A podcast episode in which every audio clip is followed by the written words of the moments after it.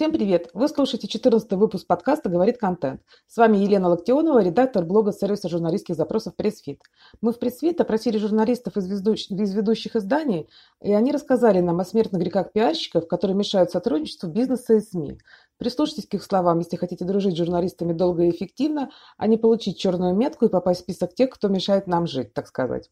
Давайте посмотрим, какие именно ситуации журналисты считают наиболее болезненными. Всего у нас получилось 7 смертных грехов пиарщика. Итак, поехали. Первое. Ложь. По-настоящему испортить отношения с журналистом навсегда может вот что. Если вы сольете новости его конкурентов, а он об этом узнает. Похожая ситуация по степени, если можно так сказать, смертности греха, это когда пиарщик обманывает журналиста, обещая новость на эксклюзивных условиях нескольким конкурирующим изданиям. За так называемый просос эксклюзива журналиста, если говорить на сленге журналистов, который отвечает за тему, периодически штрафуют, тогда достаточно сложно поддерживать хорошие отношения с человеком, который тебе обошелся в несколько десятков тысяч рублей. Поэтому обманывать журналиста надо только в очень крайних случаях, если это вопрос жизни и смерти. Да и то лучше делать это так, чтобы вас не поймали за руку. Второе. Жалобы начальству. Еще один надежный способ испортить отношения с журналистом – это попытаться воздействовать на издание через его голову, звонить жалобам его начальнику или, упаси Боже, пытаться действовать через рекламную службу гендиректора.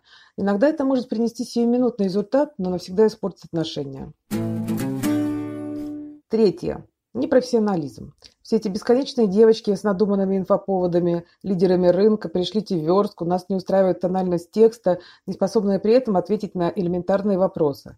Большинство из таких пиарщиков работает в агентствах и любят себя именовать внешней пресс-службой. Основная проблема – они очень активно выходят на контакт со СМИ, но не умеют грамотно формулировать и кастомизировать свои предложения. А все из-за того, что плохо понимают бизнес своего клиента и специфику конкретных СМИ. Работают под копирку. Типичный пример. Присылает информацию о своем протеже, перечисляет регалии. Мол, хотим быть полезными, берите у нас интервью и комментарии. И на этом все. Ответа на такое послание не будет, потому что рынок переполнен разными персонажами, которые хотят видеть свое имя на страницах серьезных изданий. За интересными ньюсмейкерами СМИ гоняются сами. Четвертое. Пиарщики-спамеры. Это те пиарщики, которые в материал пытаются вшить рекламу своего бренда. А после того, как им на это указываешь, они отвечают, ой, а мы тут совсем не при делах, даже как-то не подумали, что так нельзя. Понятно, что это их работа. Нужно продвигать бренд, повышать его узнаваемость, цитируемость СМИ. Но они, видимо, не понимают, что это может вызвать негативную реакцию не только журналистов, но и у читателей. И в первую очередь скажется на образе бренда. Также этот негатив обязательно выльется и на само издание, где действительно полезная информация будет обесценена подозрениями читателя в продажности материала. Пятое. Поверхностность. Как говорил Стамп из «Приключения электроника», у каждого человека есть кнопка. Так вот, прежде чем обращаться к тому или иному журналисту или редактору, изучите хотя бы его профиль в Фейсбуке, ознакомьтесь с изданием, которое он представляет, узнайте, что этому изданию интересно, какие материалы, в каком формате оно публикует.